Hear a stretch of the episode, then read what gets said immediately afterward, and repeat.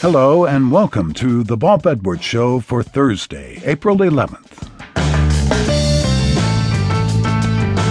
We begin today's program with Julia Alvarez, author of How the Garcia Girls Lost Their Accents and In the Time of the Butterflies. Alvarez lived her first 10 years in the Dominican Republic, but her latest book concerns the other half of Hispaniola. The title is A Wedding in Haiti. And later in the hour, writer Vicky León shares with us the sordid details of lust, love, and longing in ancient Rome.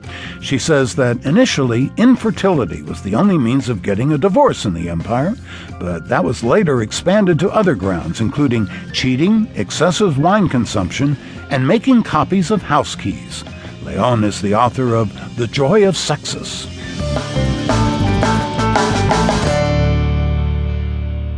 The island of Hispaniola is one of the first places discovered by Christopher Columbus in 1492. Today, the island is shared by two very different Caribbean countries. The western third belongs to Haiti. The rest is the Dominican Republic. Like most man-made borders, there are big differences on each side, but there are also many similarities.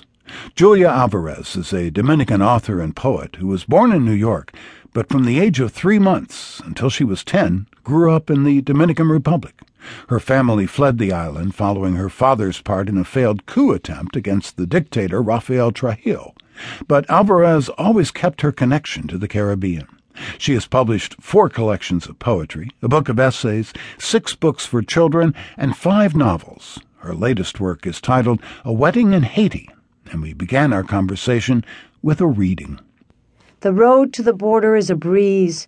It's the main artery between the two countries, the one politicos use when they are deposed, and the Toussaint Louverture airport is closed. The road big transport trucks travel, bringing in supplies from the Dominican Republic and taking back undocumented Haitian workers. The road that 4 weary, heavy-hearted travelers are now on, headed home, all of us too overcome to have much to talk about.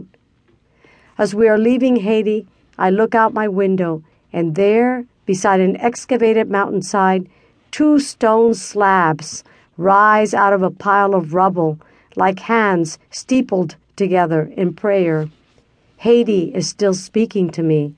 I had forgotten our conversation. So what moved you to write this book? Well, I didn't set out to write a book about this experience. It was just that after we returned from the first trip, because we went before the earthquake to Piti's wedding.